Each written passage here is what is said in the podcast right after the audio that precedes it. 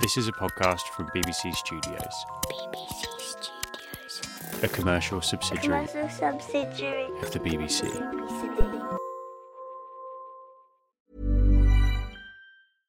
Hey, I'm Ryan Reynolds. At Mint Mobile, we like to do the opposite of what Big Wireless does. They charge you a lot, we charge you a little. So naturally, when they announced they'd be raising their prices due to inflation, we decided to deflate our prices due to not hating you. That's right. We're cutting the price of Mint Unlimited from $30 a month to just $15 a month. Give it a try at mintmobile.com slash switch. $45 upfront for three months plus taxes and fees. Promo rate for new customers for limited time. Unlimited more than 40 gigabytes per month. Slows. Full terms at mintmobile.com.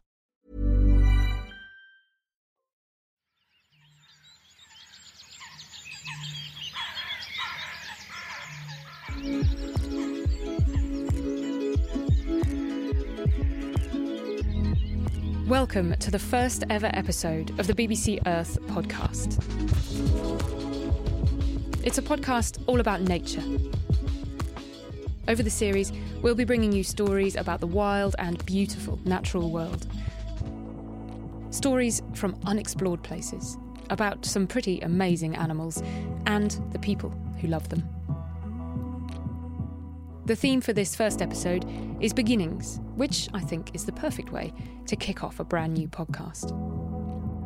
And what better way to begin with stories of beginnings than in the first cold streaks of light at the dawning of a new day?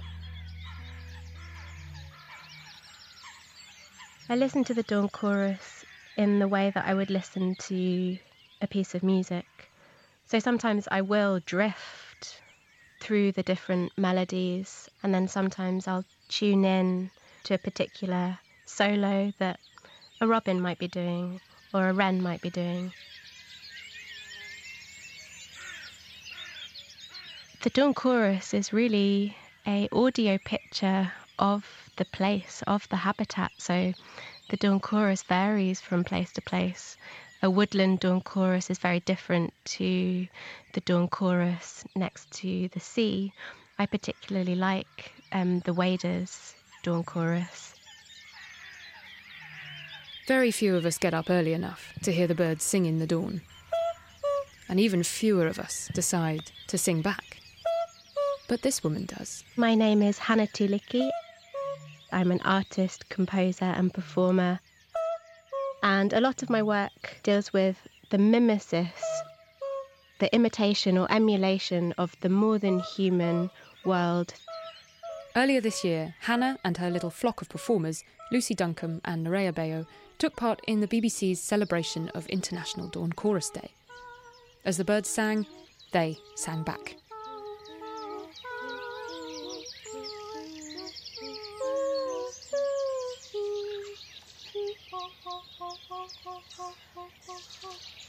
Why do birds sing at all?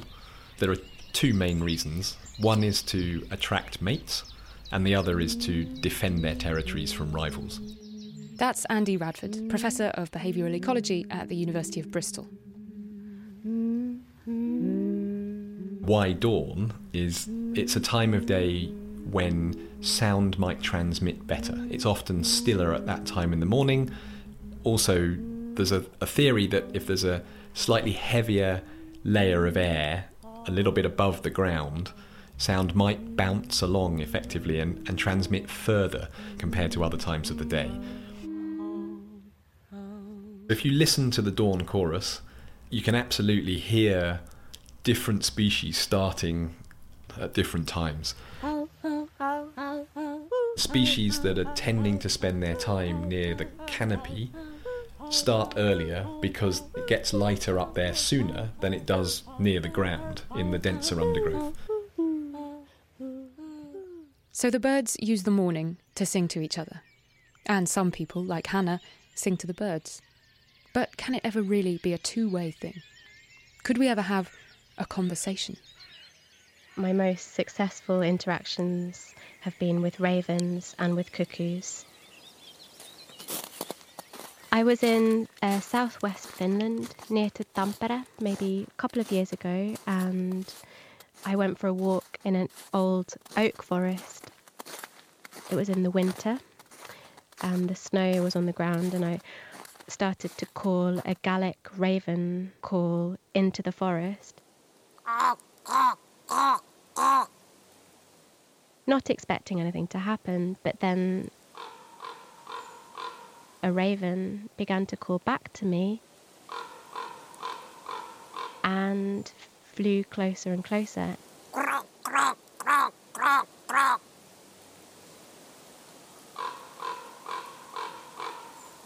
It was just an incredibly magical experience. And since then, I've been calling ravens when I go into their habitat, and it, it really works. It's quite um, it's quite special to be able to have that interaction with another being, as if having a conversation. But obviously, I don't know uh, what the meaning of the conversation is.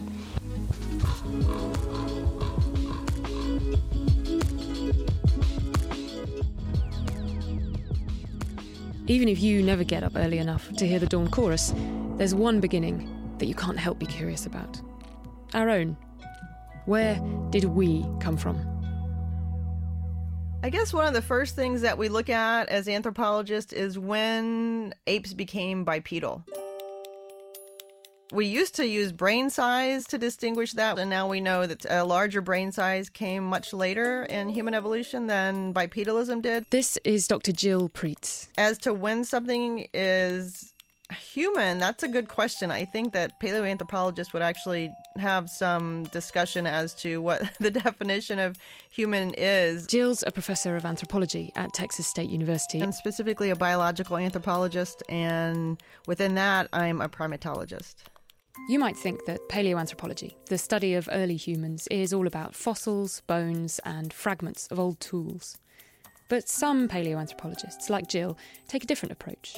She studies chimps, our closest living ancestors, in a place called Fongoli in Senegal, in West Africa. I started out studying chimpanzees in a savanna because we think that much of early human or pre human evolution occurred in a similar type of habitat, a really dry, hot, and open habitat. So I was really interested to see how apes adapt or adjust to the pressures that they have to deal with high temperature, scarce water, because they're our closest living relative. Understanding how the chimpanzees react to these pressures can at least provide some hypotheses that we can pose to try to better understand early hominins. Chimps are usually pretty wary of humans, but Jill's spent the last two decades habituating the Fongoli troop, getting them used to having a little group of humans watching them quietly from the background. They act completely naturally around her and her team. So in 2016, when a BBC natural history team wanted to find a group of chimps to film, they went straight to Jill. Without her and her team, I just don't think that there would have been a hope of us even remotely filming this film. That's Rosie Thomas. As in my name is? Okay. My name is Rosie Thomas, and I was the producer director on the chimpanzee episode of Dynasties. Dynasties is a BBC TV series, the story of five different animal families struggling to keep themselves and each other alive. Rosie spent two years out in Fongoli, and she saw firsthand some of the behaviours that Jill studies. They do a lot of behaviours, and this is why the scientist studies them, that are quite reminiscent of early man. You know, spear hunting, for example. They make spears and they hunt uh, bush babies in tree holes with these spears, which n- no other group of chimps anywhere does. They hunt with tools, they use water, they use caves, um, they're active at night, and all these things were behaviors that I didn't predict. So I knew they would be different in some ways, but I, I never predicted that you would see, for example, hunting with tools. They make them out of branches on the trees and they snap them off and then they kind of peel off the ends to kind of fashion the end into a spike. Yeah, they're really quite adept at doing it. The females in particular. The females are the best, actually. And it's not just spear hunting. They also fish for termites with specially designed pieces of twig that they chew into shape. I've tried my hand at termite fishing, but I'm really bad at it. It's not as easy as it as it looks. The only time I've been successful termite fishing is if I find an old chimp tool on the termite mound and use that. Whenever I make my own, it's just it doesn't work. The chimpanzees at Fongoli surprise me a lot. It what it's what makes my job pretty interesting. Another thing they do is that they're really calm around bushfires, and fires are something they have to deal with on a regular basis.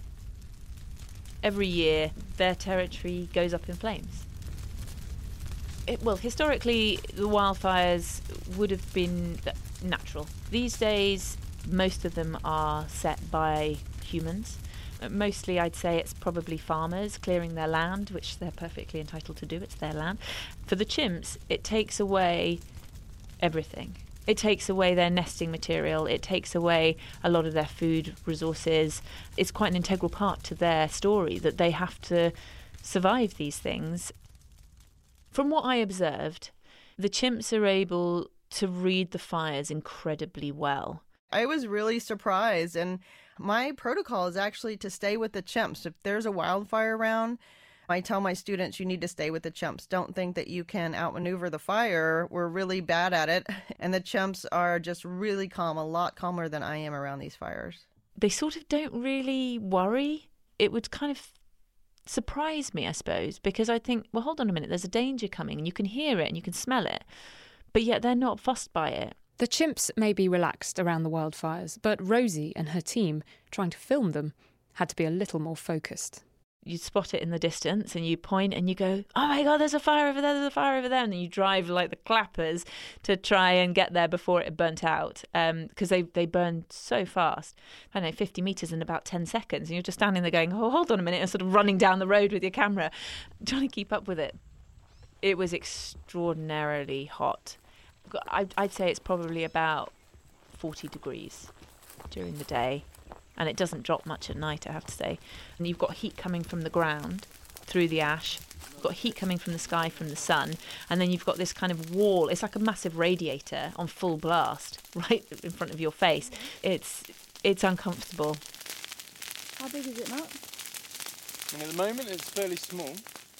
So we had to wear full face masks um, and goggles. So you kind of got all this contraption over your face and head and stuff, and then you kind of got to pick up the kit and sort of run into these fires.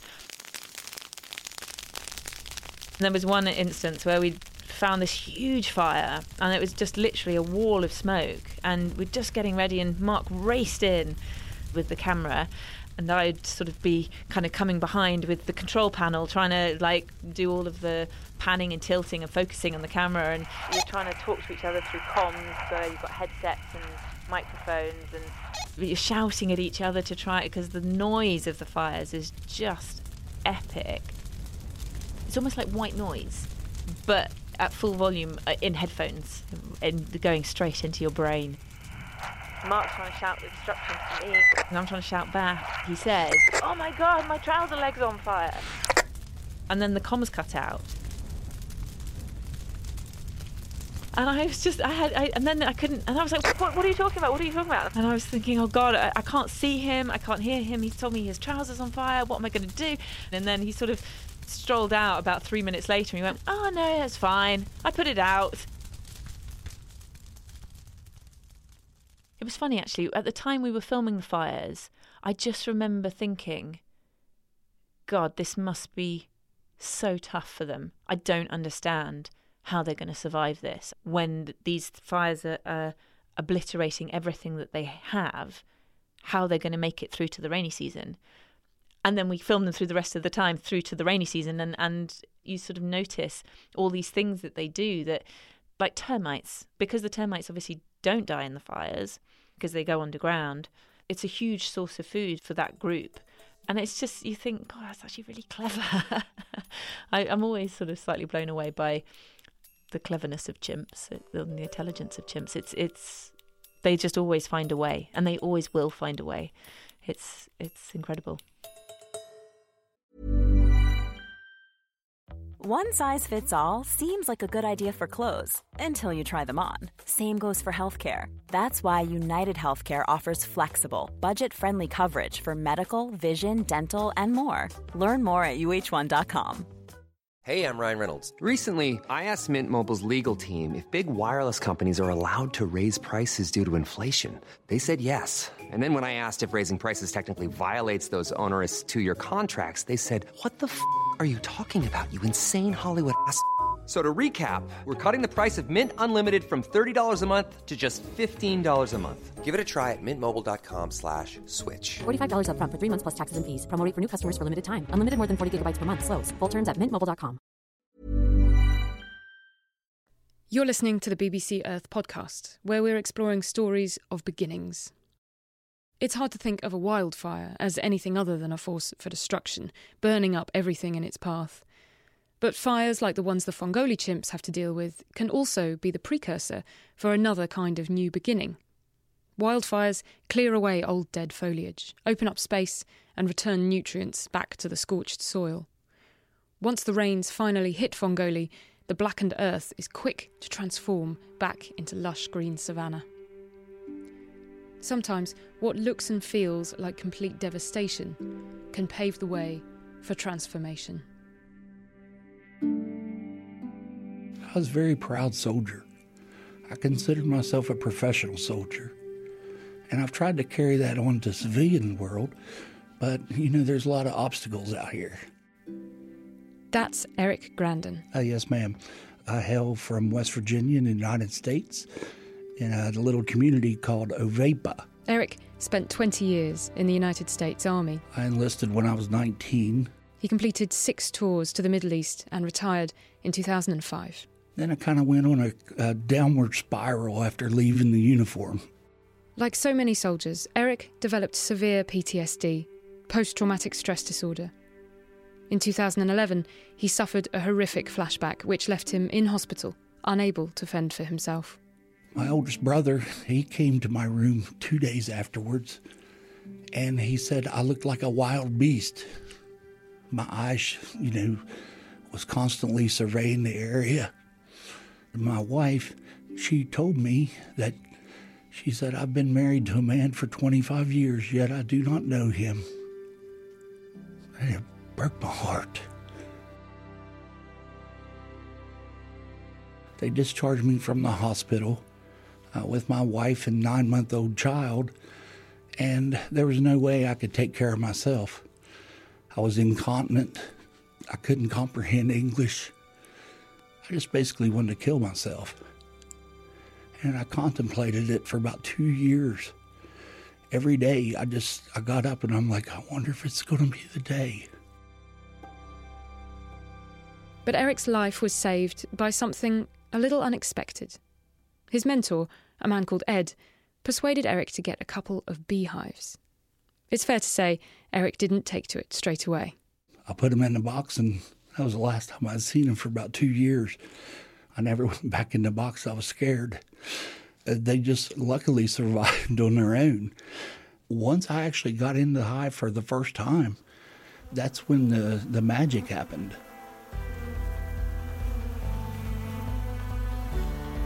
You know, that's when I noticed the outside world went away. There was no intrusive thoughts, no anxiety, no depression. And we basically listened to the hive. And for me, that sound is enough to, to block out all the bad. You know, a lot of us have trouble sleeping. I actually have a recording myself, and I can listen to that, and it just puts me right to sleep. The military works in it as a unit. We all have the same purpose, the same goal, the same mission. There's no arguing, there's no bickering. I miss that, you know, that cohesiveness of the unit. Well, the honeybees have that. You know, they sting and they know that's it, but uh, they do it for the, the colony. A month and a half later, they all wash downstream. My area, well, the central part of West Virginia, had a horrific flood. The water came out about 50 feet, and basically, I'd found remnants of my hives about two miles away. Well, that was like losing everything. I mean, I had just found something that keep me on this side of the grass, and all of a sudden it was taken away from me. I guess it's like receiving a life-saving drug. You know, you start getting better and all this stuff, and all of a sudden they take the drug away. But Eric wasn't sunk. Not quite. It turns out beekeepers, just like bees, tend to look out for one another. It was my mentor. He made three phone calls. So all of a sudden, I re- received 20 brand new hives uh, on a truck. And I received uh, brand new queens from California. And he tells me, You need to go to Georgia and pick your bees up. And I drive down to Georgia in a Jeep Cherokee and put 360,000 bees in the back of the Jeep Cherokee and drive home with those. And so I was back, you know, on my high again, I guess you could say. I started receiving my therapy again. And uh, I, I couldn't, I couldn't even explain uh, how I felt when I found this out. I mean, just, I was in awe. I mean, people had no idea who I was, but they felt it was worthy, or I was worthy enough, I guess, to save. I, I, I hate to say it like that, but you know, they, they did it without question. They did it because, you know, they're that type of people that would just give you the shirt off their back. There was one final twist of fate for Eric and the bees. Eric and his family were on holiday when a phone call came at three in the morning. We had basically lost everything. And uh, we brought the marshal, the fire marshal, in the very next morning. And uh, he told us it was arson. My honey house, our farmhouse, there was hives still smoldering. And the bees were gone, of course. And then a couple days later, I started seeing a lot of activity, and I thought it was just robbing, you know, where other bees come and take over a hive and steal their food. But uh, they had actually reestablished a colony. All but two hives flew back. it may have been a different a different colony from somewhere else, but I didn't ask them questions. I was just tickled to death they came back. Every time you know you open the box, uh, it's different. It's a it's a new beginning. I start over every year.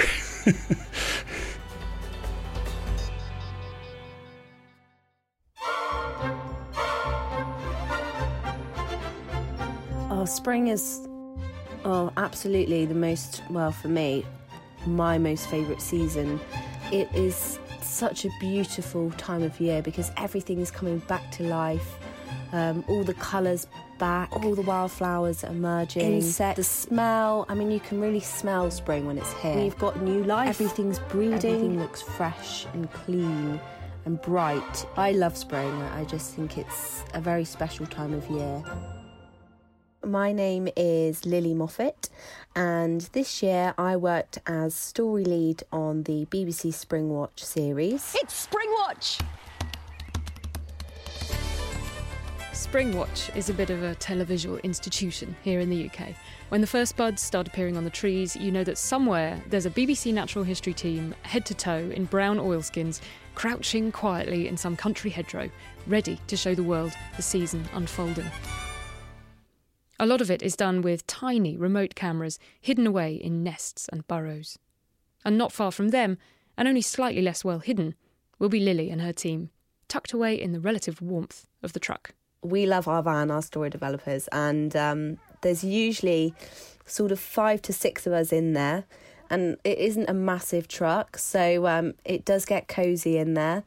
Some fruity language always because it's like we invest so much energy and hope in these um, birds or mammals and um, we can have upwards of 45 cameras live camera feeds coming through our truck. So we have to prioritize what cameras we think are going to show the most action. For example we had um, weasels take our yellowhammer family um, we had a stoat take our chaffinches it was kind of carnage, really, in terms of predation this year. The most exciting stories that we had this year was probably um, Plucky. Plucky was um, our great tit, and um, we had a beautiful great tit nest, which was in the bottom of a tree, in a tree hollow. And um, there were five chicks, five eggs that hatched. And we had been monitoring Plucky for the weeks up to the day where we thought it was going to fledge, and he was sort of he or she uh, was developing rather slowly, but you know still being fed. And we thought, right, today's the day. four of Plucky's siblings managed to fledge successfully, and there was just Plucky left in the nest. Of course, we're watching the cameras, but we're also hearing a lot that's going on. And um, for anyone who keeps up with nature, knows a lot about birds, the jay's call is sort of unmissable. It's very loud, very shrill. And the jay, of course, is from the corvid family, the crow family. And they will take anything, carrion or young birds, eggs, they'll take a lot of whatever they can get their claws on. So uh, we were watching Plucky and we were hearing this jay and we thought, oh gosh, is it going to happen? And in this uh, nest, we've got a really teeny tiny um, internal camera in the nest. So we were watching the outside view and the internal view. But then we suddenly saw the jay land on the nest from the outside. And uh, on the internal camera, we saw the beak slowly creep into the nest, and Plucky was sort of pushed to the back of the nest. I don't know, I had that music, like the, the horror music, the da da da, coming into my head because this beak is massive and this little great tit is teeny tiny. It really, it really was something out of a, a horror movie. I thought, oh gosh, she's gonna have him, but it didn't. Uh, the jay flew away, and Plucky thought, right, that's it, I'm gone. So um, we watched Plucky emerge from the nest and fledge, and and uh, the last footage we've got is of a few rustling nettles. So we're hoping that uh, Plucky made it.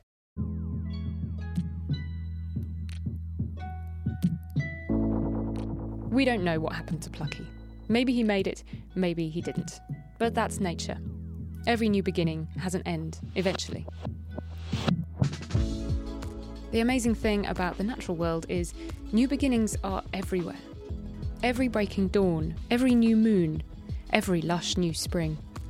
Every bud on every tree, every egg buried in the sand, every drop of rain heralds the start of something completely fresh and new.